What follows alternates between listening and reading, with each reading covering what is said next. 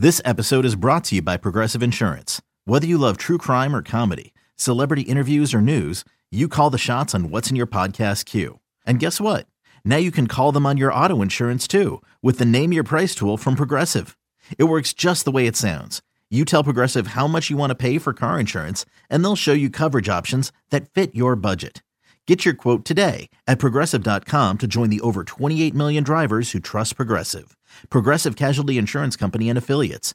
Price and coverage match limited by state law. With threats to our nation waiting around every corner, adaptability is more important than ever. When conditions change without notice, quick strategic thinking is crucial. And with obstacles consistently impending, determination is essential in overcoming them. It's this willingness, decisiveness, and resilience that sets Marines apart. With our fighting spirit, we don't just fight battles, we win them. Marines are the constant our nation counts on to fight the unknown. And through adaptable problem solving, we do just that. Learn more at marines.com. Support for this podcast comes from Frito Lay and the 2023 Snack Bracket Championship. The Frito Lay Snacker Challenge is underway, and fans are voting on their favorite snacks to crown champion. We're talking about prime time matchups between the best 64 snacks in the land. Will Ruffles Ridges reign supreme? Can Doritos defend their dynasty? Or will Smart Food use their smarts for a surprise upset? Only you can decide. Get in on all the action for a chance to win up to $1,000 or a year's worth of snacks. Let your snacks be heard. Just go to fritolaysnacket.sbnation.com to vote and enter for a chance to win. No purchase necessary. Sweepstakes ends April 3rd, 2023. Void where prohibited. Year's worth of snacks awarded in the form of 52 coupons, each good for one bag of chips. See official rules at fritolaysnacket.sbnation.com. Blog Talk Radio.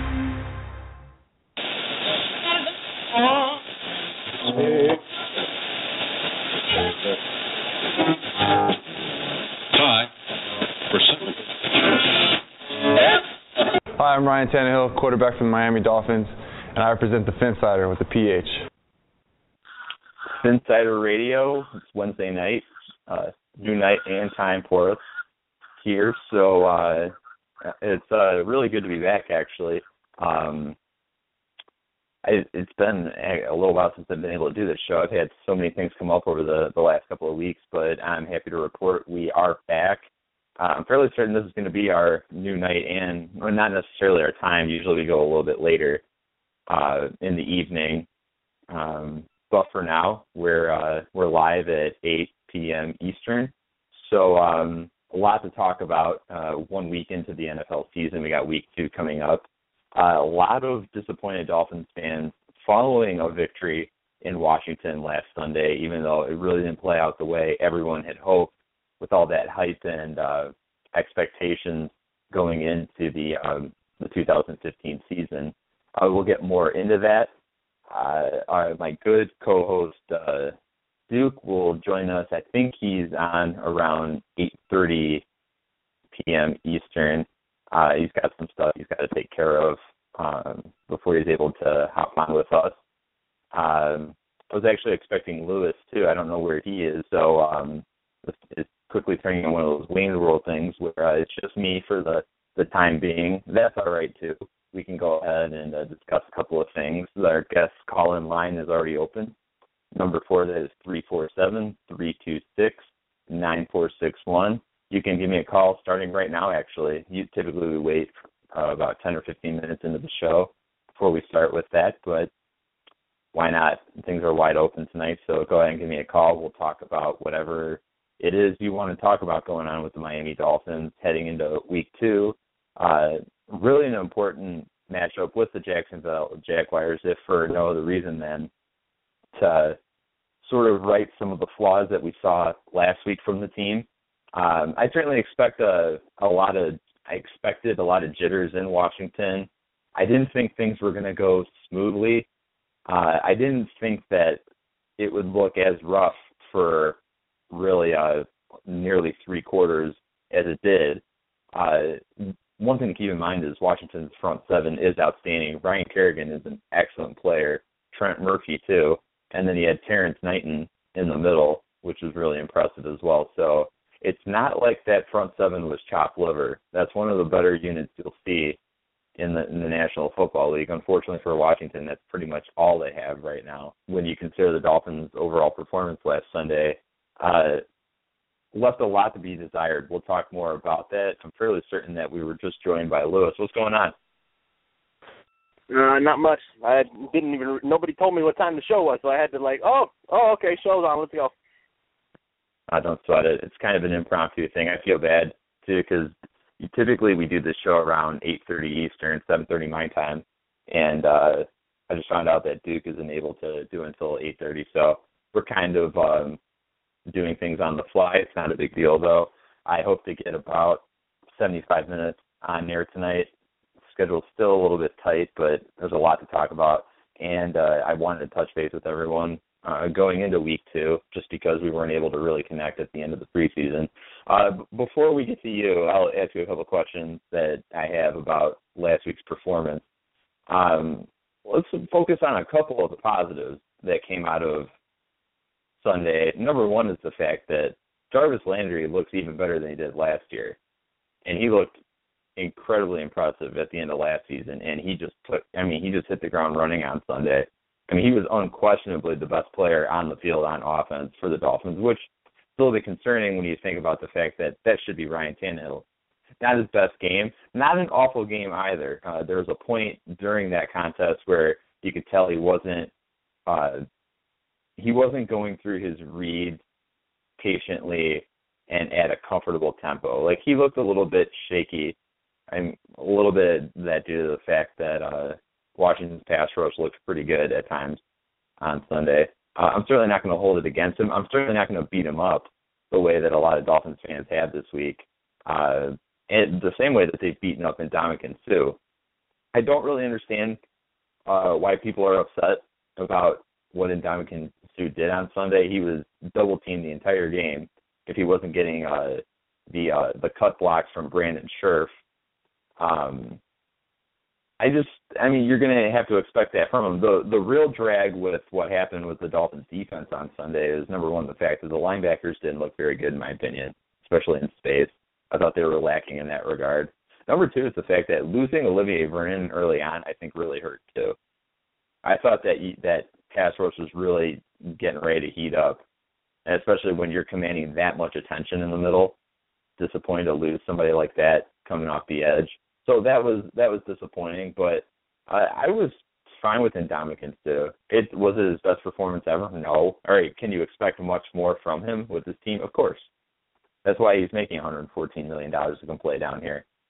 I mean, you're going to see uh, just that ability to command constant double teams, uh, an ability to split those double teams, not all the time, but often enough where I it's going to keep uh, opposing or offensive lines honest anyone who's lined up across from him.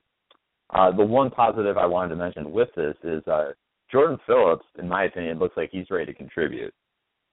Uh, I mean, he steps in there and just throws down that swim move last uh, last Sunday early on in that game, and pretty much just I mean, Kirk Cousins had no no choice but to hit the deck when he saw that pass rush come up the middle. So uh, Phillips is a rookie. I understand that um, Earl Mitchell is going to get the majority of looks um, next to Ndamukong Suh right now, and that makes sense. Earl Mitchell looked incredible in the preseason. I expect big things from him this year. But Jordan Phillips looks like he might have been a steal in the second round instead of a reach as some people or had him out to be when the Dolphins made that selection uh, in the second round of the most recent draft. What did you, Lewis? What did you think last Sunday? Just, I mean, the overall effort. I mean, your disappointments, the stuff that you, the positives you took away from that game, your overall feeling walking away from that that victory in Washington. I guess if I have to take away any sort of positive, it's that simply we won. I mean, there were a lot of instances last year where a game like that, it would wind up being close. We're almost there. We're just just inches away and then it would get taken away from us by something stupid that the Dolphins did or by some miracle that the other team managed to pull off, aka Detroit, and pulling off a miracle at the end. So simply the fact that we found a way to win, and we can thank Jarvis Landry for that big time. Because if he doesn't make that punt return touchdown, I honestly don't know if we're talking about a victory this this week. So Um, the positives: Jarvis Landry is going to be the top target, so that's good for my fantasy team and for the Dolphins as well. And uh, that you have to throw the fantasy team in there. That's kind of a thing now. I like and, um, in in both hmm? leagues, and he buried me.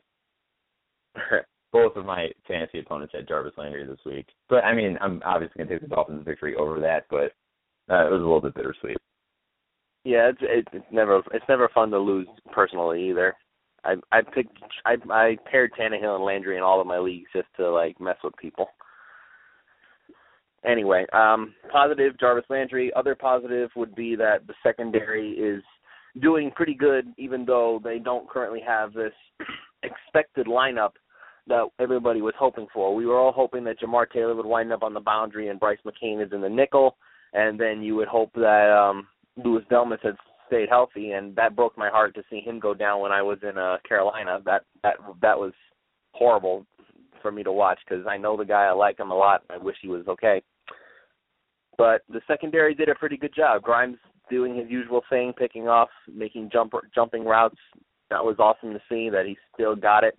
And then you see Brice McCain leaping up and making a miracle interception. You see Reshad Jones running from all the way across the field to stop a Jordan Reed, a would-be Jordan Reed touchdown. And he made a one mistake. He made he fell backwards in the end zone. There was no offensive pass interference there. That was just Reshad Jones not doing well. But the secondary as a whole, including Jamar Taylor, if you want to remove the, if you want to, even if with those two penalties that he messed up on, it's still a really good thing to see that the secondary is doing well without an expected lineup of improvement and all that stuff. They're still doing well. And the defensive line, eh, I don't know what happened to them. Cameron Wake, Wake, and and um, Suh and all those guys, they were having an impact. It was just not visible enough. Suh was getting double teamed and cut blocked, like you said, Keith, like every single play. Then you have Wake getting held all the time. They finally called a holding penalty uh, against his uh, blocker. Hallelujah! We just when we thought we'd never see it. And then OV's getting uh, sweep sweep the leg on on him, so he can't play anymore. So it's like every single person that is on our line has something horrible happen to them that kept them from having the amazing impact we were expecting. I think what it also might be is that um Andrew Abramson at training camp, he warned me. He said, "Don't sleep on the Redskins, especially since it's opening weekend. They're going to be fighting hard. They're going to want to prove that they can do this this year. It's they're in front of their home crowd. It's the opening of the season." And I tried to shrug it off. I was like, "Nah, it's, it's Washington. I'm not even remotely worried." And I guess they gave us reason to worry because they came out and they did what they were going to do. They balled out for the most part. And even that, you have to admit, is significant on the fact that the Dolphins defense managed to hold them to only 10 points because by the way they looked in the game, you'd think they were supposed to score 24 points. So just that in itself is a plus because even as bad as they looked, they still only gave up 10 points. Yeah. Um, one thing I, I do want to mention that I I don't understand why this is a big deal outside of the fact that some people are just, especially on social media, some people are just complete idiots. Um, everyone made sense. I knew when that whole Alfred Morris helmet thing happened with Ndamukong Suh that somebody was going to make a big deal out of it. I didn't realize it was going to become that big of a deal on Twitter. It was. Um, that wasn't even the dirtiest play of that game. That leg whip on Olivier Vernon, far dirtier in my opinion. Uh, and the fact that so many people spent time talking about the Ndamukong Suh, Morris, did he or did he not try to take off his helmet with his foot, whatever. No one was talking about what Pac-Man Jones did in Oakland when he pretty much El Kabonged uh, Amari Cooper's head right off of his helmet while it was off. That was the dirtiest play I have seen in years. And I've seen guys get kicked in the groin. I've seen players get their legs stepped on outside of probably the um, the Albert Haynesworth walking on uh, Andre Gurode's head in 2006 when his helmet was off, that play in Oakland between Pac-Man Jones and Amari Cooper probably the dirtiest thing I've seen. That was bad. So I get up on Monday morning and I see that everyone wants to talk about Ndamukong Suh. You know, did he was that a dirty play? Was he trying to take his helmet off? Who cares? That's not even going to be the worst thing Ndamukong Suh does this year. I'm sorry to say that guy. I mean, that's how he does. He plays on the edge. You're not going to like everything that uh, that guy does on the field. A lot of it, I think, is uh, a mental intimidation game that he plays with other teams. And as long as it's not over the top, I really don't have a problem with it. What happened in Oakland, I do have a problem with, though. And I have an even what bigger happened? problem with it. What's that? What happened in Oakland? What happened in Oakland was actually a problem.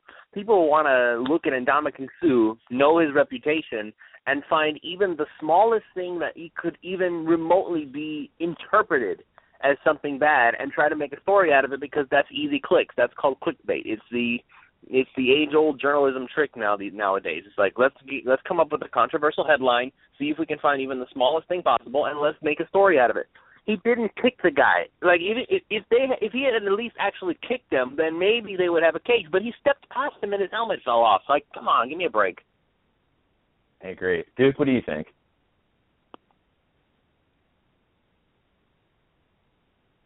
Hello, caller. Hello? Hello? Yes, can you hear me? I can. What's going on? Ah, uh, not much. We're talking about yeah. uh Ndamukong Suh. I don't think it was dirty. Obviously, we're homers here. Although I think that if it was a dirty play, I, I think we're objective enough on this show to at least call it what it was, what it is, what it was. I didn't think it was dirty at all. I thought it was purely incidental. And of course, the football media takes it and runs with it. They, it I realize that Ndamukong Suh has done dirty things on the football field. I realize that the guy plays on the edge. He is not a nice person to play against. But the football media would have you think that the guy is some sort of sports sociopath, which I don't really understand. Yeah, it was it, it was a non-story in my opinion. It, uh, he, he was walking by the guy. If anything, Morris kind of rolled into him and got his helmet knocked off. The uh, Pac-Man Jones thing was was borderline assault. Uh, I don't know what you uh, I don't know what the deal with him Ndamukong Suh was. Somebody trying to make something out of something. Just What? How is Pac-Man Jones not suspended for that? He got a fine. I saw that that was became official today. How is that not a suspension? Uh, who knows what the NFL does anymore? Uh, you suspend somebody, then they're going to appeal because you know Brady did.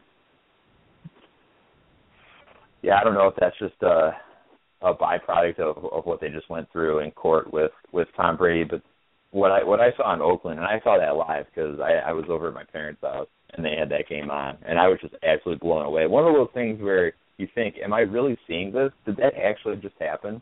And it did. And of course, it's Pac-Man Jones. So I mean, that's just, that's rough if you're Amari Cooper and that's your first game as an NFL player, and and your your own well, helmet is used as a weapon against you.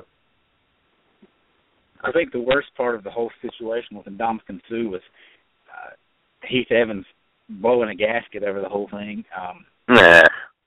I mean, all right, look, a blowhard. the guy uh, barely knocked off a dude's helmet. He says that deserves a four-game suspension. Yeah, I'm sure. I, I don't listen to the idiot, but I'm sure he he's defended Brady numerous times because he's a Patriots homer, and he attempted to actually cheat the game. He affected the integrity of the game. I don't care if it's half a psi. The dude tried to cheat something. It's called character. Uh, it, it's like I heard some someone say sometime, long time ago, that character is character and integrity is what you do when you come to a stoplight and no one's around. Uh, that shows what what you really are inside. I don't I don't care what Brady did, how much or how little it affected anything. The fact is, he and the Patriots tried to cheat to get an advantage, and that's what they're going to be known as forever. I don't care what anyone says; they're always going to have asterisk by everything they ever do. So, that said, you get that kind of stuff overturned in court, and a guy walks by and knocks a helmet off during a football game, and that's a four-game suspension. Get out of here with that mess. That's that's some borderline nonsense. If anything, if I'm Roger Goodell, I listen to guys like Steve Young and Heath Evans talk, and I get scared worrying about this concussion incident because you can tell those dudes have some brain damage. Keith Evans is just an incredible moron. And I, frankly, I, I wish I love Sam. Ma- I love Sam Madison's tweets. I love Sam Madison's tweet, and I really did not expect that from Sam. I mean, I know Sam doesn't mind talking, but that was a very um very uh, controversial tweet that he put out there, basically saying he wished that Heath Evans never put on a Dolphins uniform. And oh. apparently he apparently what? I'm just I'm You didn't see that Go tweet? ahead. No, I didn't. Sam Sam Yeah. Madison tweeted a couple of days ago that he was pretty much he was essentially he was disgraced that Heath Evans had ever put on a Dolphins uniform. He was one-sided and he's a soft individual because he's essentially being a hypocrite, like like uh, like I was being said. Um, he, for Brady, his he'll have no he has no issue defending him, but for something that was literally a non-story, he wants he's calling for Suh to be suspended for four games. And apparently he uh he replied and said something along the lines of you would know Sam I was tough to play it was tough to play against you hope you're doing well. So apparently he took the high road and now Sam is the one who comes out looking like an ass. So No, not no, But not you to, know not to anyone. Well, it's not to, not to anyone in the know. No, the Sam comes out on on top of that every time. Look, we haven't talked about the Flakegate on this on the show too often, just because I mean, I mean, you can get that, you can get all of the the comments and opinions on it elsewhere. You can literally find any other uh, commentary on it outside of this show. So we haven't spent too much time talking about it. But here's the thing: if it's not if it's not a big deal, then why did the Patriots go through so much trouble to run off their ball boy to the bathroom to deflate these footballs? Even if it's just the most minute uh, amount of psi per football, you are going through a lot of effort to get that done. Okay, so that's my issue. I mean, I understand it's not that much air in the football, and that's fine, whatever. Uh, the other thing that amused me about he, about Heath Evans is he he came out and he was pretty much calling Ndamukong Suh a bully, which is funny because that's probably how I would describe Heath Evans. Keith Evans is like the human form of having the caps lock on, just all the time, just billowing a bunch of crap, and just puts it all out there. And typically he's ranting against this team, which is strange because I know he hates Nick Saban, but it's weird that he wants to take us down with it all the time. So I mean, whatever. It, it, his his opinions are irrelevant as far as I'm concerned, and it, I love the fact that Sam stood up for the team, which is something I'm, that doesn't surprise me. I would expect that from him. But I mean, Keith Evans is a dick. I don't really care what he has to say. Uh, I didn't think the play was dirty. I think that there was plenty of other stuff that went on around the league this week that that warranted actual attention uh, and investigation. And I didn't see a lot of that. Case in point the fact that they just suspended Pac-Man Jones for for assaulting Amari Cooper, and that's what that is. If a kid in a Pop Warner game did what Pac-Man Jones did last Sunday, that kid would not play the rest of the year. He'd be out. If a kid did that in a high school game, he'd probably get arrested because that's assault. You can't do that to someone. Okay, there's something if it's done between uh, the whistles and his actual football play, that's just thuggery right there. All right, so the fact that that guy's going to walk away from that with just a suspension is absolutely mind blowing. I am just extremely confused by that. And I mean, it is what it is, whatever. But he said, Well, at this point, Keith, at this point, it's not like the commissioner can do much of anything because I'm recently been hearing all this uh, talk about how this suspension's been lifted and this suspension has been lifted. The the results of Deflategate basically made it so that Roger Goodell literally has no power left. Tom Well, Brady's needs to go. victory in Brady's victory in court made the ru- made the CBA a moot point. The CBA no longer exists. If any player decides that, well, I don't like what the NFL told me, they can take it to court and let Ben sort it out. He opened the floodgates for a big mess. Yeah. Well, They what's going to happen change. with that? What's going to happen with most certainly with that is they're going to bring something else into the collective bargaining agreement. And I don't think the I, I don't think the problem is that Goodell leveled the the punishment. I think it was that it's kind of like he's just kind of doling it out as he sees fit, and there's no there's no kind of rhyme or reason to it. You know, first there was the Ray Rice deal. He got two games, and oh, there's a video that comes out shows him hitting a woman, and now he's suspended forever or whatever. And then, uh, you know, this it's just kind of like, well, I'm just going to throw out what I see fit. And I I think what's going to happen is they're going to they're going to look at this and they're going to amend or do whatever they need to do to say, this is what's going to happen for uh, off the field stuff. If if you do things on the field, uh, you know you've got rules for that. If you've got if it's drugs, uh, you know, performance enhancing stuff, whatever, recreational drugs, you get this punishment. If you get uh, if you it's domestic dispute or some kind of get arrested for whatever, you're going to get this kind of stuff. If a team cheats or somehow otherwise tries to bend the rules to their favor, they're going to get this punishment. And I think once you get that, then it doesn't matter anymore because then, you know, the players are probably not going to sign off on that. But at some point, you have to say, "Oh, this, you know, you can't just be lawless because if you, if Goodell says, all right, you, you know, you went out here and uh, punched a couple women in, in some nightclub." I'm going to suspend you, you know, ten games for that. And he goes to court and I say, well, you know, somebody else only got eight games or something. That's the problem. If they've got a rule book there that says, all right, well, you this happens the first time, you know, you're getting this. It's eventually going to have to come down to that. And I don't know if they have to wait until the new CB that new CBA is up, or if they have to, if there's a way to um, add an amendment to it or something like that. But that's what's going to ultimately come from this, I believe. My guess is they wait until the new CBA is out. And and let me just ask this question because it it it it, it bothers me that we have to have like a set rule for everything. So we've never heard anything like Deflategate before. We've never heard about how oh well you know the Patriots deflated the footballs and gave themselves an advantage.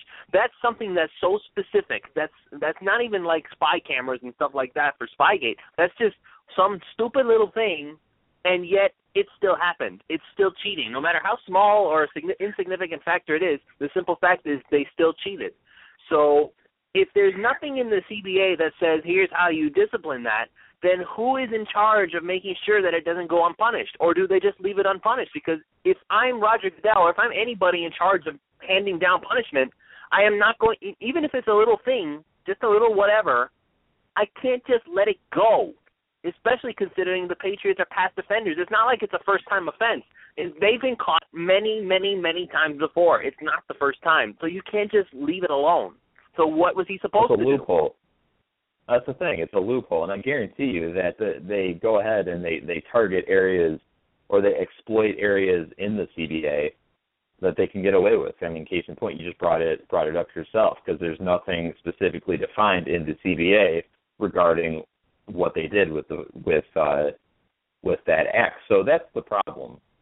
And I I mean I don't know what's going to happen if you're going to if you're going to see some sort of amendment or if they're just going to bring it out with the next CBA. I don't know. And personally, I almost don't want to think about it because that's maddening unto itself. Uh, let's go ahead and transition a little bit here. We'll talk about, let's do some quick hits. I'm just going to ask you guys, just give me some short answers, real short answers about, I'm going to ask you about certain uh, areas of the team tell me how you think they did last Sunday, and tell me how if you think they'll improve going forward. You, might, you guys want to try this? Of course well, you do. We'll, we'll give it a shot. Uh, all right, uh, Duke. Uh, what did you think about the offensive line on Sunday? They were okay. Um, I think Albert showed some rust. Dallas Thomas had his moments, um, but for the most part, they weren't they weren't terrible. Um, they can improve, but they were they were sufficient for that game. They need to get better, but they were sufficient. I like. Yeah, I agree. They get out, get out, get out front a few times. Yeah, it was fun watching Jamil Douglas running, you know, 20 yards downfield, blocking for Miller or whoever happened to be. uh uh You know, I, I said earlier in the earlier in the off season that he would start. I never expected he would start at right guard, but uh either way, it's just you know he uh, for a, a rookie playing his first game, he was out there and um, you know he was he was busting some heads uh, at legal time. So um, that was that was good to see.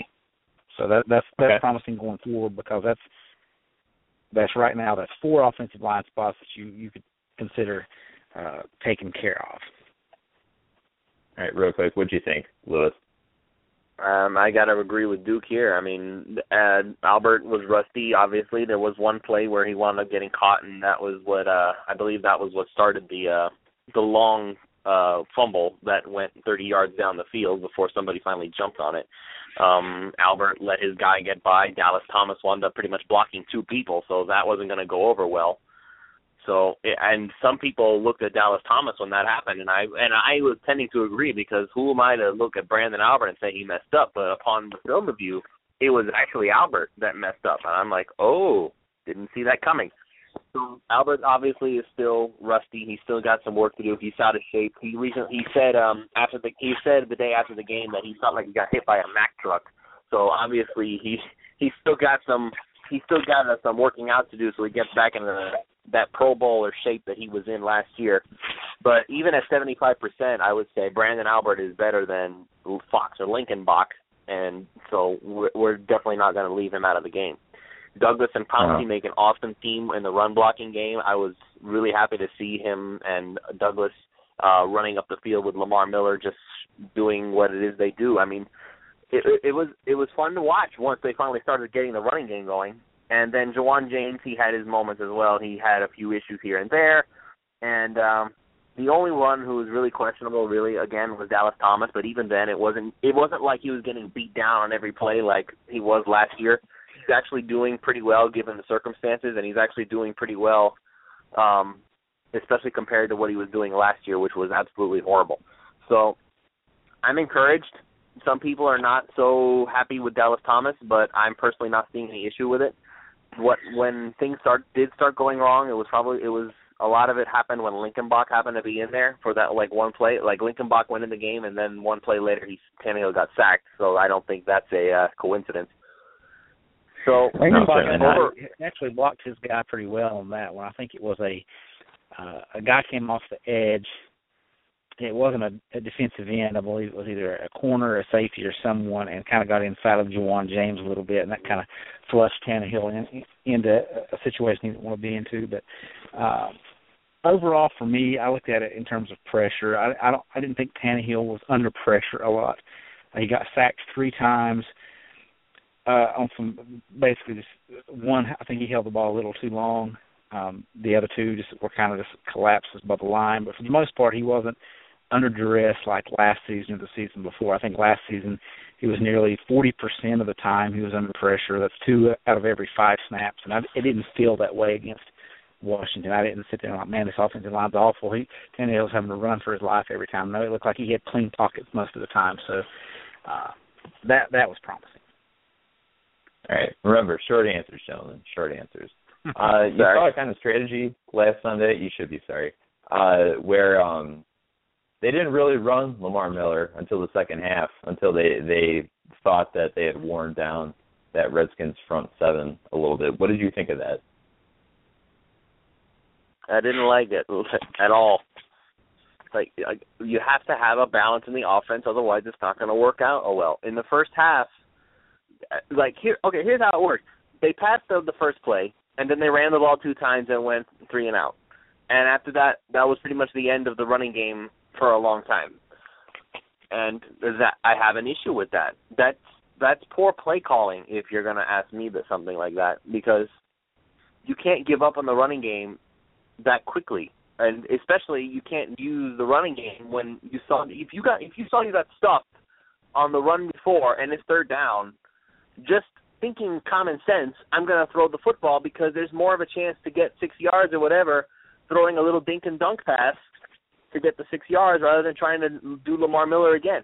You run the ball on first and second down because you have and you have an opportunity to get those tough yards once that's once you it's it okay. Yeah. I'm very tired. I'm I'm I'm here because I, I love you guys. You guys are awesome, so I'm here to hang out. But oh, the running I, game I appreciate that you guys are my guys. I gotta, I gotta hang. I, we're the three musketeers, right? So we gotta stick together. So we gotta find a fourth one. It would be Kevin, except he's absent. Kevin D'Artagnan. Yeah, um, he has to show up. Exactly. I like it. Uh, here's the thing. I, I, I want to expand on something Lewis just said because I, I agree. Uh, and I thought that it was really detrimental to Ryan Tannehill's game on Sunday when they took away a lot of the the running plays in the first half you could tell he was pressure because there's a, a I'll use that that series after the Grimes interception when it was really just a mess for the offense deep in uh Redskins territory. You could tell that Tannehill was just trying to do too much And I think a part of the reason for that is he felt handcuffed by the fact that they weren't running an orthodox running game at that point. It's like having a one-legged guy in an ass-kicking contest at that point. It's not going to work. And I mean, all of a sudden you see him. He's trying to make these these uh naked bootleg throws to. I mean, to while he's running to his left. And I mean, that's a tough throw to make. And it ended with you know Dion Sims unfortunately getting injured, but I just felt that it put way too much unnecessary pressure on Ryan Tannehill. And I understand that he's a big boy now. You know, he's going into his fourth season. It's supposed to be something he's able to handle. I get that, but why put him in that position if you don't have to? Especially when you have a a bell cow size back now, like Lamar Miller. Like, what are you doing? So that was an issue. What did you think, Duke? I don't think we talked to you about this yet. Um, yeah, there needs to be more balance, uh, and I want to see some draw plays. I don't think we do that very often. Um, you can do that from the shotgun. You can do it from however, but um, we, you know, we run a pass pass heavy or pass oriented offense. Uh, you know, run a draw play every now and then. Uh, it worked for uh, worked for a lot of other teams this week. So um, you gotta. Yeah, yeah I agree. There, there just needs to be more balance. Uh, so I did that that five questions thing with um I think the the blog is Hogs Haven, the Washington Redskins guy, just because Kevin was un, unable to do it. He was un, he was unavailable late last week, and he asked me if I wanted to go ahead and do it.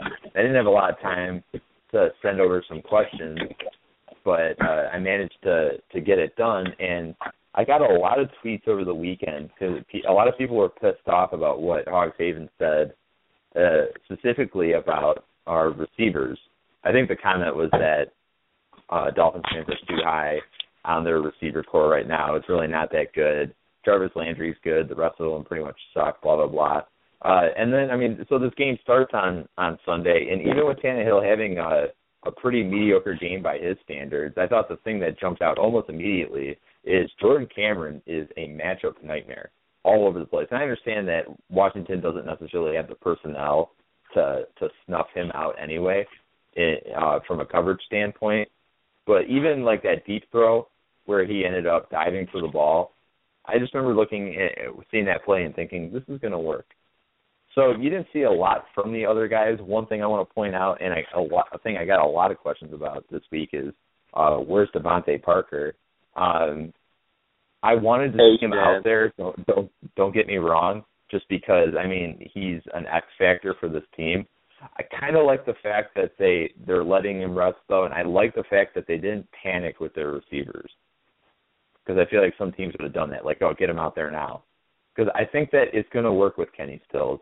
I think that is absolutely. I mean, you already saw that it works with Jarvis Landry. That one play where he had three Redskins hanging off of him, he's about three yards short of the first down, and he just drags the ball past the marker. That is insane.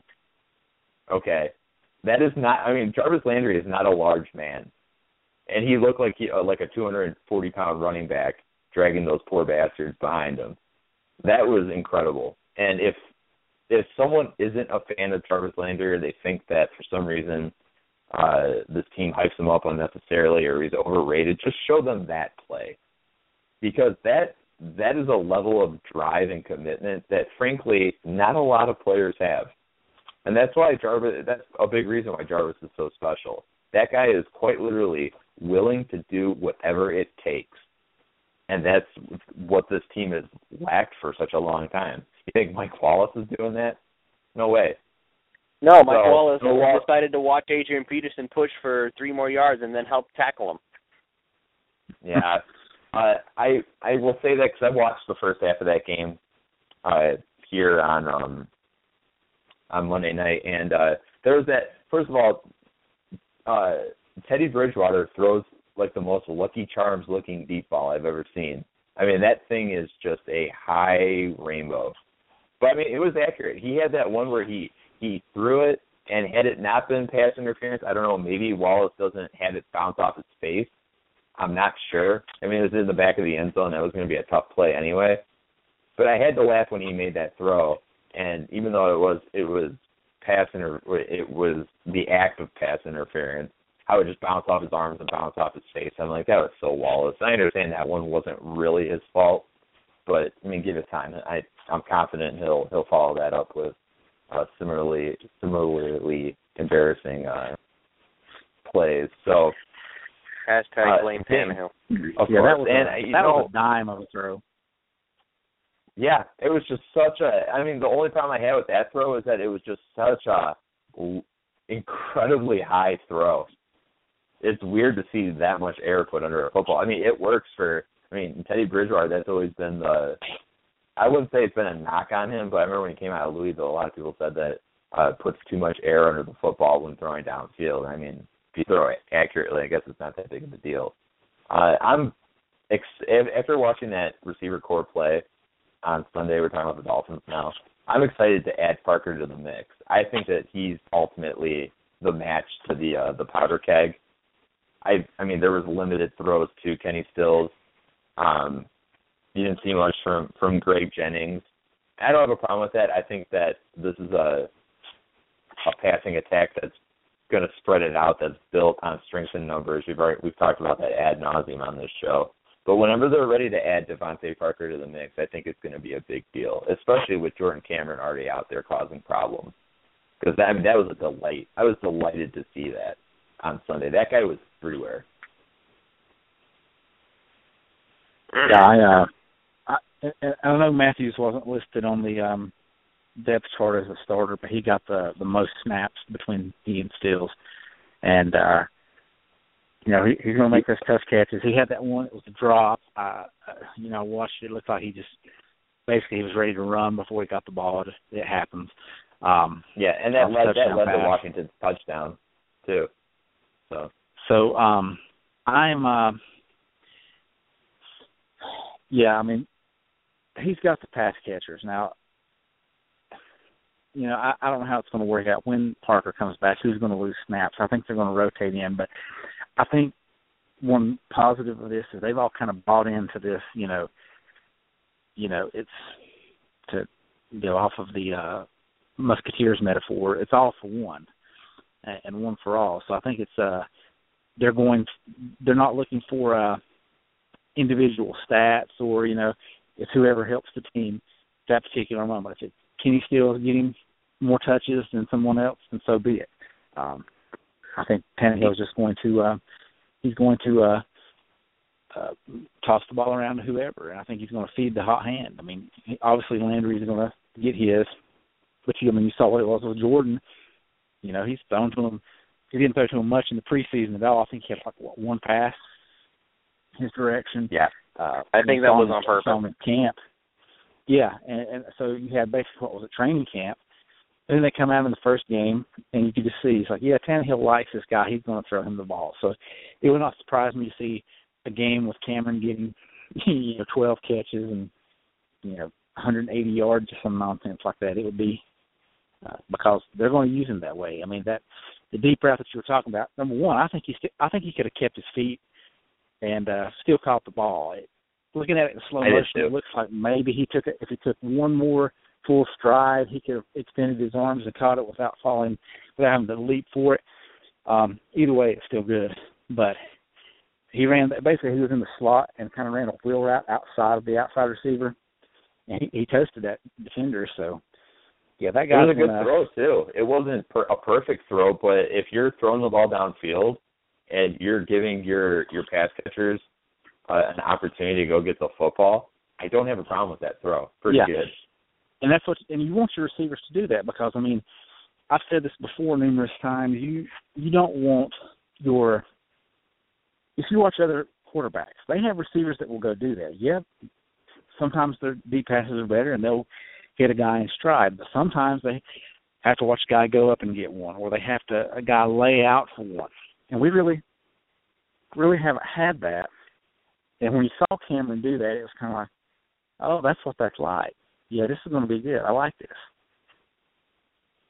Yeah. The, the epitome of Uh, the epitome the epitome of the all for one and one for all um mo- um state of mind for me at least. I really appreciated when Rishard Matthews tapped his chest and basically said that was my bad when he wound up dropping the pass. I mean, obviously it was his fault, but the fact that he uh, openly acknowledged it proved that these guys are not looking to pass along blame. They're not looking to say, "Look, why didn't you hit me here?" or "Why didn't you try to hit throw the ball over here?" But he said, "Okay, I should have caught it. My bad." That's that that that that for me pretty much solidified that this wide receiver core is not looking to watch out for themselves. They know they know when they know they know their job and they're looking to make sure they do it. And if they don't do it, they know it's on them. Or at least they acknowledge that they could have done more. Yeah, certainly. And my favorite thing about Rishard probably in that game was uh at the you know, one thing I've noticed from him uh as of late, definitely in the preseason, certainly on Sunday, is uh when he's at the top of his stem and he's running routes, he's slippery. How he just he's real deceptive in how he goes through his cuts and everything. And that touchdown catch he had was the result of him just absolutely humiliating his, defender. I mean, that guy just unless he was going to grab a hold of Rishard Matthews, there's no way he was going to be able to keep tabs on on him making a move like that. So I was impressed by that. I mean, that's that's some serious veteran safety. That's something you'd see from Greg Jennings. So it's cool to see that from Rishard. And I mean, again, I mean, Rishard continues to fly under the radar. Everyone's so preoccupied with uh Stills. I mean, not Parker yet, but I mean Cameron Landry uh more so than probably anyone else. And then people realize that, oh, right, there's number 18. So I mean, that's a great feeling going forward. And and you know we talked about you brought up uh, Mike Wallace trying to block for uh for Adrian Peterson, and you know we there's that that gif floating around out there from the Jets game in 2000. Uh, I guess it was last year then, where uh, Landry uh, came halfway across the field to block for Damien Williams, and and and, and uh, Wallace just walked off the field. Anyway, on that one big Lamar Miller run, everyone was downfield blocking, including Kenny Stills. Unfortunately, Stills couldn't really hold his block. If he did, I think Miller goes all the way because he had the lane, and it was Stills' guy who, uh, Stills' guy who made eventually made the tackle. But in any case, Stills was downfield putting forth effort. When when the play ended, you could see Stills on the sideline. He was cheering because uh, he got pushed out to the sideline. He was cheering. He was exuberant that a big play happened. I mean, these guys are excited to be around one another, and it's not this me first kind of attitude. And that's with everyone. So, you know, I'm sure Lamar Miller wanted more touches because he's a he's a athlete and he wants that. But um, I think he was, you know, he's he's mine along with everything like everyone else, and uh, yeah, that's just good stuff that you don't really notice that you've not seen before in previous Dolphins games where, you know, receiver the guy does something, the receiver just kind of walks back to the huddle. These guys are like, I'm excited to play for this team. I love it. Yeah, you love the culture. It's really exciting, and I, you expect it to continue to build as the season goes forward. Uh, we didn't get to really talk to Duke about uh, Jordan Phillips much, but because Duke and I were uh, doing our little group message thing during the early part of that game, and when when Jordan Phillips just absolutely tore through that Washington offensive line, and uh, well, all he could do was tap um, Kirk Cousins because he already hit the deck. What did you think of that play? Because I mean, that's I mean, I think that was his first snap of the game. That's a six foot six, three hundred and forty pound beast putting in a cat like move on a center who that was cat like turned around and watched him uh, if you know Kirk Cousins had the the uh had the right mindset, he saw that and it's like I'm just hitting the deck, this play's over. Supposed to live to see another down because if he had stayed up, he might have got crushed into oblivion. Um that was yeah, I mean you just don't see that from a dude that size uh very often. And you know just a nice little swim move. The center turned around and kind of looked and was like, oh well, and that was it. So that you know, who would have thought that the first sack and only sack so far of the season would belong to Jordan Phillips? Yeah. So I guess that I guess when I asked them, I guess I when I asked Wake Vernon and Suh who was going to get the first sack of the season, if they were going to bet on it, I guess they all lose. Jordan Phillips got there first. Yeah, the rookies, the rookies in there. I Duke, did you see the video that I sent you in the in that group thing? Is that that highlight of um of Phillips in that bowl game when he was at uh OU? and there's that there's this one play I, near I the have end. not to watch that yet. I for some reason never saw this clip, but the ball carrier bounces to the outside almost immediately after taking the handoff, and you see just cuts right up uh, and takes off down the sideline. And you can see that the only guy who's pursuing him is number 80 for Oklahoma, which is Jordan Phillips. And he's he's staying with the guy. I mean, he, the guy eventually gets routed out of bounds by another defender, but you're talking like you said, six five, three hundred forty pounds, and he's going down the field like a like some sort of uh lynx or one one of those uh hybrid cats that those weirdos buy up and yeah, I always see those houses that have like beware of cat and then everyone laughs and then like this this uh enormous saber tooth comes running around the side of it and everyone's like, Oh my god So what? The uh, Okay. what what was interesting about uh, about Phillips this game, and I noticed this uh, from some guys on Twitter, and I I watched um, I, I watched the R twenty two last night, and um, number one, I can see why Miami's going to get run a lot because they play an extra wide nine. It looks like um, it's really weird, but anyway, the um, Jordan Phillips played a lot of three tech and you would figure a guy his size would be more of a one tech guy. They lined him up in the in the A gap there. Uh he's not uh he, he played to the outside of the guard a lot. Uh kind of in that pass rushing role. So that was kind of an interesting Yeah, he's maneuver. fast. That's a great observation. He's fast enough to do it. That's the thing, and that's an incredible uh, mismatch.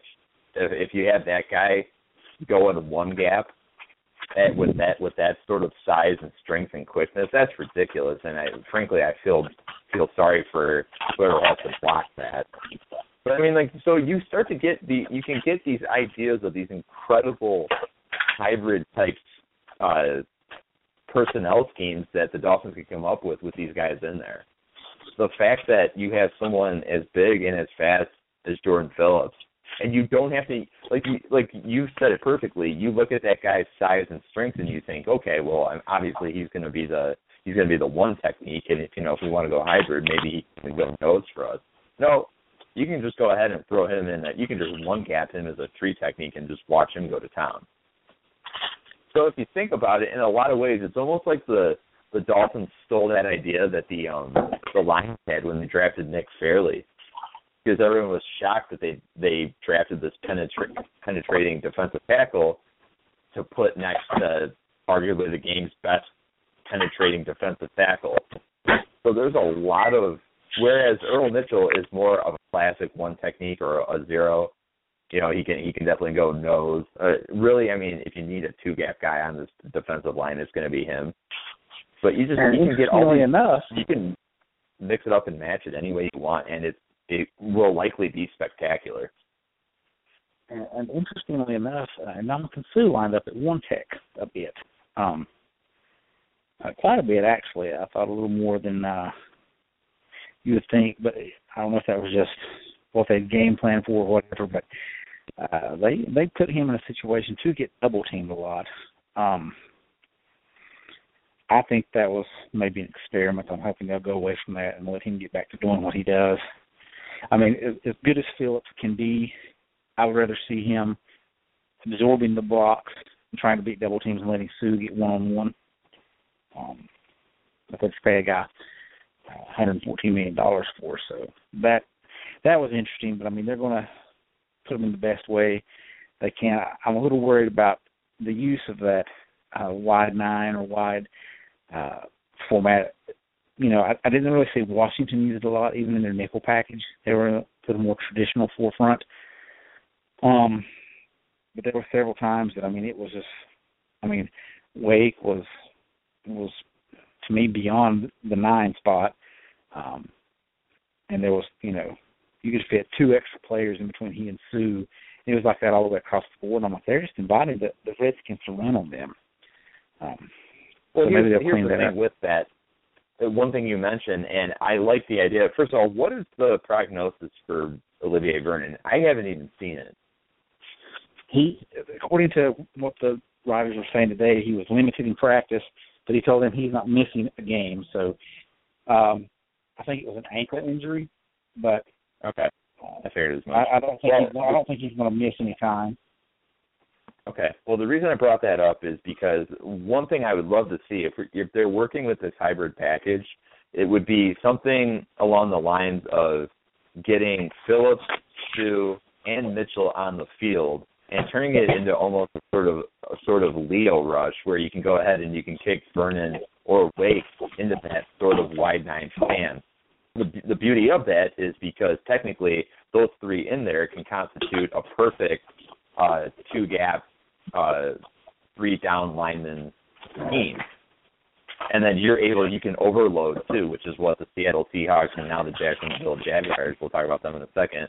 What they do a lot with that Leo scheme is that you're using a legitimate five technique as a defensive end. Uh, so it looks like a four man rush with uh, with a pass rusher kicked over into a wide nine, but what you're really doing is you are just absolutely overloading the the strong the strong side They didn't with uh, use, the, they could use Suh as that five technique there because I think he would he would. Not Absolutely. I think. They could use him as that, but they did use some of those looks uh, against Washington. Not with those defensive linemen, but they did use some overloaded looks where, um, at one point I think uh, Mitchell was lined up complete zero tech. He just straight up over the center. I think it was Fede was kind of more in the kind of the three spot. Suh was uh, kind of over in the three spot, and Wake was just way out wide. So they used some of those looks. Fede could probably do it because he's got the size and he's six five, six six. He's probably about two eighty, two eighty five now. So I mean he's got he's a big boy. almost prototypical five tech size. They could use him in that. But yeah, you could use Suh to that advantage because you're not really going to get much of a double team on the outside, and you're certainly not going to throw a tight end at him. Um, so yeah, I, I like that. And they did use some of those looks, just with different personnel though. Yeah, I mean the, the sky's the limit with a lot of these guys. Although I feel better about it if I felt uh, confident in the linebacker personnel as a whole. Um, you said it earlier this week. I'll go ahead and I'll pretty much say as much too. Not a not a huge fan of Sheppard right now. Um, I know what I'm going to get from VC and Jenkins. I like those guys, but I feel like that that final piece is missing. A lot of people think it's going to be uh, it's going to be Vigil in there. So what do you think? Because I mean, this is I mean, you talk about Miami linebackers a lot, especially as of late, because I mean, it's something where I either they get this diamond in the rough going here, or they're likely going to try to find a way to upgrade the personnel next off season. I mean, you've got what you've got in Jenkins. All right.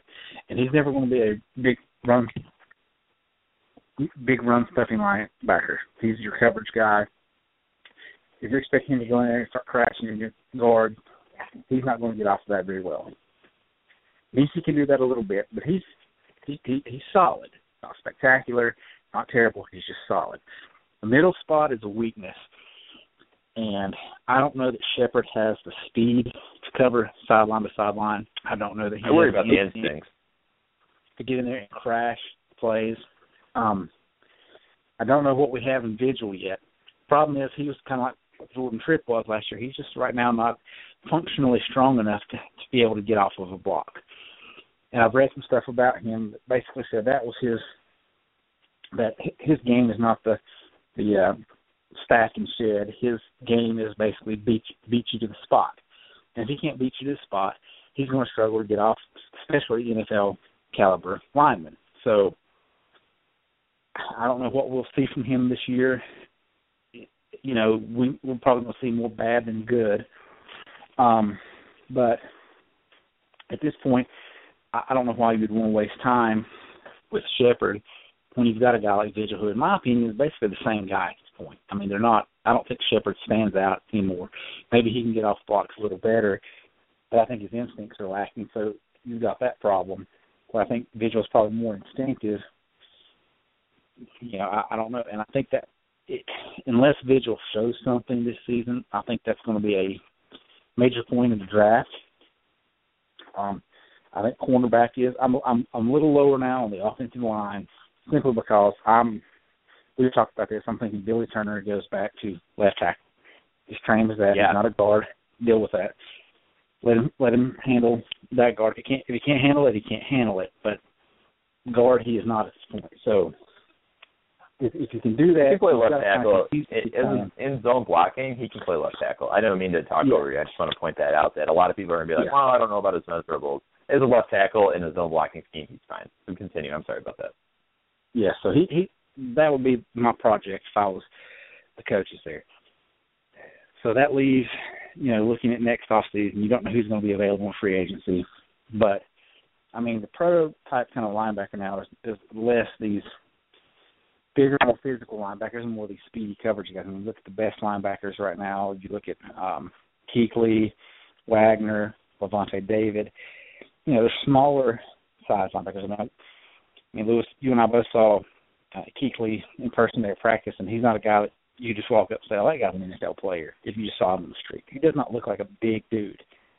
Um, I mean, he's NFL linebacker, so he is, but he just doesn't appear that way compared to a guy like say Thomas Davis, who looks like a just stockier built person than Kuechly. But anyways, so you need to have these kind of rangy guys with good instincts that can you want the, strength and the power there, but you need guys that can cover. You need guys that can, you know, that when you run these crazy plays like the Dolphins do and some of these misdirections, that they can change directions quick, get down and get across the field sideline to sideline and make these tackles on these speedy running backs and whatever. So I think that's going to be a, a point they look at in the draft. Don't know really who will be available to them or who they would target, but there's some You're a names. Scooby fan, are you? I am. Um, I want to really watch some some uh what's Jaylon Smith, Jalen Wright, is it something like is it Smith for Notre Dame? Mm-hmm. Yes. So that's that's the guy I, I've not got to watch yet. I wanted to watch. Um, I, I'm hearing good things about him. I, I'm hearing that this this draft should be full of good linebackers, so Miami should have a, a chance to make some picks, good picks on that. Um, I think cornerback is still in need. Maybe I don't know. I mean, I read that Jamar Taylor. I think someone put out there that he, he allowed seven of eight catches when he was in coverage. Uh, two of those were when he was in direct coverage. The other five were he was playing seven to ten yards off, and the guy caught the ball two yards in, and he ran up and made the tackle. One of those was that one play on third down where they tossed a little uh, little screen to Jamison Crowder, and he got tackled for for no gain.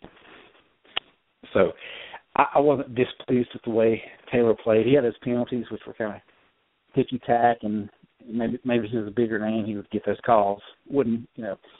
But otherwise, I thought he did okay. Brice McCain did okay.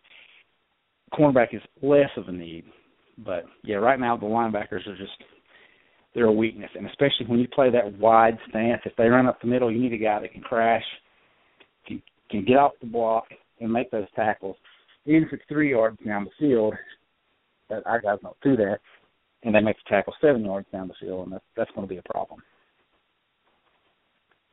Um, we got about mm, say a little under ten minutes left.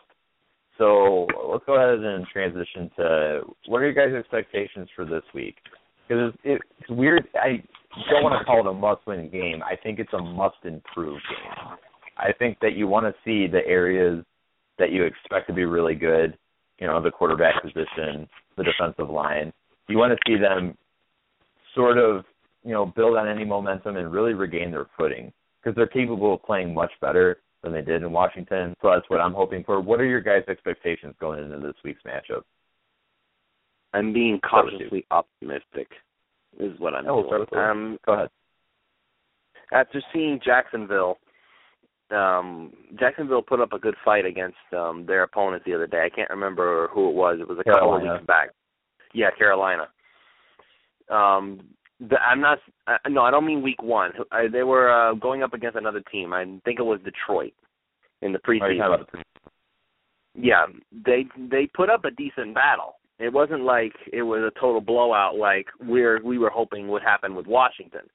Jacksonville is uh, is better than we're assuming. Kind of like how Washington is apparently better than we were assuming, because I can't imagine that everybody on the Dolphins was just doing really bad that day, because that would mean that we were in more trouble than we thought. I don't have a problem There's a with lot it because draft games this week, though. Sorry to talk Hmm? over you, but I mean, it's just like I was watching the Green Bay Chicago game. Chicago should not have been anywhere near close to winning that game, even though I don't think Green Bay is going to be that good this year. I think that some injuries are really going to hurt them. But week one is just the ultimate trap game week. You got a lot of teams that come out just, I mean, so much bravado and enthusiasm, and it, some teams really play over their heads. And I thought that, I mean, not to take anything away from Washington, I just think that that's the best effort you're going to see from Washington against a non-division opponent. Now, continue. I'm sorry about that. No, it's, no, it's okay. In fact, let me ask you something. So you don't, so you think it was just a matter of? We already discussed this earlier. We thought Washington was. I said Washington was going to ball out. Andrew Abison told me that they were going to ball out because it's week one and all that stuff. But do you think? Are you at all worried that this might be a recurring pattern from last year about how they tend to, the Dolphins tend to play down to the level of their opponents? Oh, of course. Just because I mean, until I see otherwise, yeah, it's, I mean, definitely a concern. I'm hoping that uh, I, I would be. Let's put it this way: I would be more concerned about this week's matchup had they blown away the the Redskins. I think that would be a recipe for disaster going into this game. The young team, uh, you know, a lot of chest thumping when you really when you come off of a big victory. It was not a big victory in Washington, so I feel a little bit better. But no, it's a valid question, and and frankly, uh, it's something that obviously concerns me. I mean, just think about when they thought they were going to back into the playoffs just by beating up Buffalo. You know, Thad Lewis in Buffalo. and We saw what happened there. So yeah, this team definitely plays down to their competition, and that's something to be considered. So hopefully they got the message last week that you know the teams aren't going to take off any plays against them. So it'd be in their best interest to to avoid doing as much as well. Yeah, So that's Miami I think, is the third, the third youngest team on average in the league. Yeah. So I mean, you've got these, you've got these young guys. You know, a lot of them fresh out of college, um, don't have a lot of NFL experience, and you kind of have this. You know, when you when you play the, uh you know the the weaker schools in college, you expect to get the win, and and, and you kind of have that. Well, we're such and such, we're going to win mentality, and that's not that's not how it is in the NFL. And I think that I agree with you. I think they got a rude awakening this past week. That all we've heard, well, and, you know, you know these players hear this stuff, and you know they'll say all the right stuff, but you know they're like, yeah, we should be Washington. We're going to beat these guys. We're good. And then they come out and Washington really takes it to them. And if Washington were a slightly better team, they probably win that game. And so, um, you know, you've got enough They've veteran got some, they've got some strong kinda- points. I mean, what? mentioned that before. The, their front seven is impressive. You know, Terrence Yeah. Knighton and Trent Murphy and Ryan Kerrigan are are certainly players to write home about. So I I mean I I think I was more excited just to see the Dolphins end of it. I mean it's one of those things where you're not even really paying that much attention to the team across from them, and then once the game starts, you're like, oh right, they want to win this game too. So Yeah. um we um yeah, so I think I think you're going to but see with Jacksonville. I think I agree with what you said. I think if if they had gone into um if they'd gone into Washington and won by 20 points, I would be more concerned about this game. Uh, going in and winning the way they did, having to kind of scrape out a tough win, I think they're going to. I don't want to say be more motivated, but they're going to understand. Yeah, this is this is going to be a dogfight every week. There are no gimmies in the NFL, and I think they're going to take that to heart. I think the coaches are going to bring that home to them. I mean, that's not going to, you know, it doesn't matter if guys like Suh or Wake who've been around, but some of these young guys, Phillips, even Jenkins, some of these guys that have got playing time, just kind of, they're just now getting kind of their feet wet in the NFL. They're going, they're going to, they're learning that lesson. Like, yeah, this is this is a man's league, and the guys that you're playing across from were excellent ball players, if not great ball players in college. And they're going to take it to you regardless of what their record says. So, yeah, I think I think they're going to learn that, and I think they're going to, I think they're going to kind of button up and clean up some of the, some of the the mess that they left in Washington. So, what do you think the final score is? Real quick, both of you, your predictions, because we, we're winding down. We're about two minutes uh, out from the end of the show. So well, I've got my uh, my post will go up tomorrow, and I, I'm picking a closer game than people expect. And so I'm going to pick the Dolphins. I'm going to say 23-20. Oh wow! Okay, what about you, Lewis? Um, pretty much along those same lines. I'm going to go 24 to. Yeah, I'm going to go 20. I think the offense gets on track this week. I'm going to say uh, I'm going to go 31-17. So yeah, I'm going to give them two touchdowns victory, but I think that think that there's a lot of making up to do that they can do in terms of the offensive side of the football. I think that you'll see the um the defensive line sort of uh, anchor down a little bit and right some of the the mistakes they had last week. So, uh, any final thoughts you guys have before we wind this down for uh, tonight and this week? Yeah, I, I want to say that I thought for the I, I don't know how this has been in years past, but for an opening weekend at the NFL, I saw or read about more bad quarterback play from guys who are not bad quarterbacks than I would have expected. I mean, you we look at Ryan Tannehill under a microscope, of course, but Joe Flacco, I mean, he's not a great quarterback. He's not elite, but the guy's won a Super Bowl. He's a good quarterback. Has the lowest passer rating in the league. Ray he, Lewis won a Super Bowl too. Yeah, I mean, these, I mean, these guys, these are guys that you expect to play better. Andrew Luck, I mean, through two interceptions, could have had several more.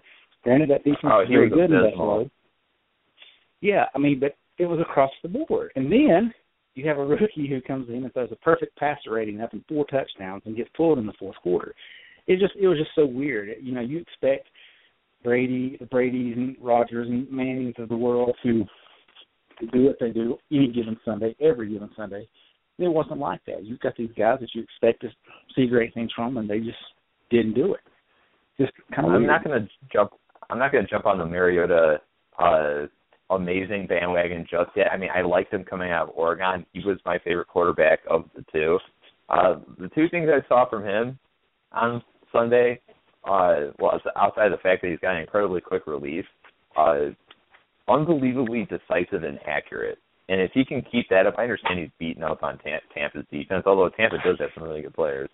Uh, if he can keep up that level of play in in those areas, he's going to be pretty good. Because it was almost astounding how quickly he got rid of the football on Sunday, to the point where I was just like, "Wow, this guy's first game." It was almost like the football was hot and he couldn't hang on to it. Like he just got rid of that thing in a hurry. So I don't know. Are we willing to say he's better than Winston? Well, Winston looked absolutely awful. And I hate his wind up. That's the thing. It's so funny the difference between I mean, Mariota just has this this incredibly quick release and uh Jameis Winston has this sort of like clock wind up going on right now. So definitely a tale of yes, two that, quarterbacks that, and you have that pitcher mentality coming out. I, I noticed that too. I watched a little bit of him play, and I was like, that guy's got a long windup. I mean, that's the first thing I yeah. noticed. It's gonna be a problem, I think. I'm never a big fan of the windup. I think that you got to get that thing up near your ear. You got to go ahead and uh it's that sort of uh bring it back behind your ear and then rip it forward. So, all right. Well, thanks for joining me, guys. Uh, sort of a short notice show. We're going to start doing this on Wednesdays so we don't conflict with the Thursday night games. On, I think they're on CBS now, and Tuesdays aren't a very good night for me. So here we are, Wednesday nights. We'll do them a little later from now on, maybe around say eight thirty or nine uh, Eastern. We'll find out what works best for Duke and Lewis. Uh, thanks to those guys for um, uh, going ahead and joining me tonight and discussing everything that took place in the NFL this past week. So uh, for everyone here, uh, thanks for tuning in, and we'll talk to you again next week. Have a great night and a great week. Good night. Good night.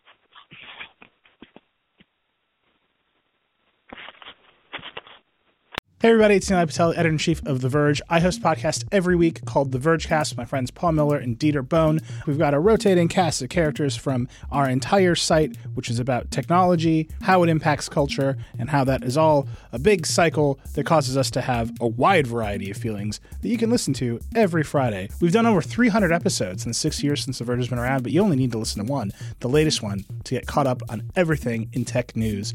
Vergecast is on Apple Podcasts, Spotify, everywhere else you listen to podcasts. Check it out.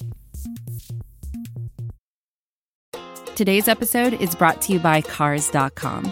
With over 2 million vehicles and 50,000 more added every day, Cars.com will match you with the perfect car for you, your budget, your life, your style. And if you're ready to say goodbye to your current car, Cars.com will get you an instant offer to cash it in. Just start by entering your license plate and get matched with a local dealer who will write you the check. So whether you're looking to buy or sell, just go to Cars.com. It's magical. Most of the time, we talk about tech in terms of a handful of gigantic companies like Google, Meta, and Apple. But some of the most interesting stuff we find online is the product of a single person. When you're working on your own, I think there's this beauty of being able to come up with an idea and then implement it then in that moment. You don't have to have permission from someone else, there's no red tape. In the Vergecast series Solo Acts, we'll get to know these people, the tech they use to get stuff done, and the obstacles they face trying to compete with the giants. Some people that I talk to and my friends are like, you know, your competitors are Zuckerberg and Musk. Like, aren't you kind of like afraid of that? Every Monday, our friend Ashley Esqueda will be curating and hosting these interviews and sharing with us what she's learned. I can't believe the McRib locator was originally a tornado locator. Right. Pretty wild. Listen to our Solo Acts miniseries now in the Vergecast feed, anywhere you find podcasts.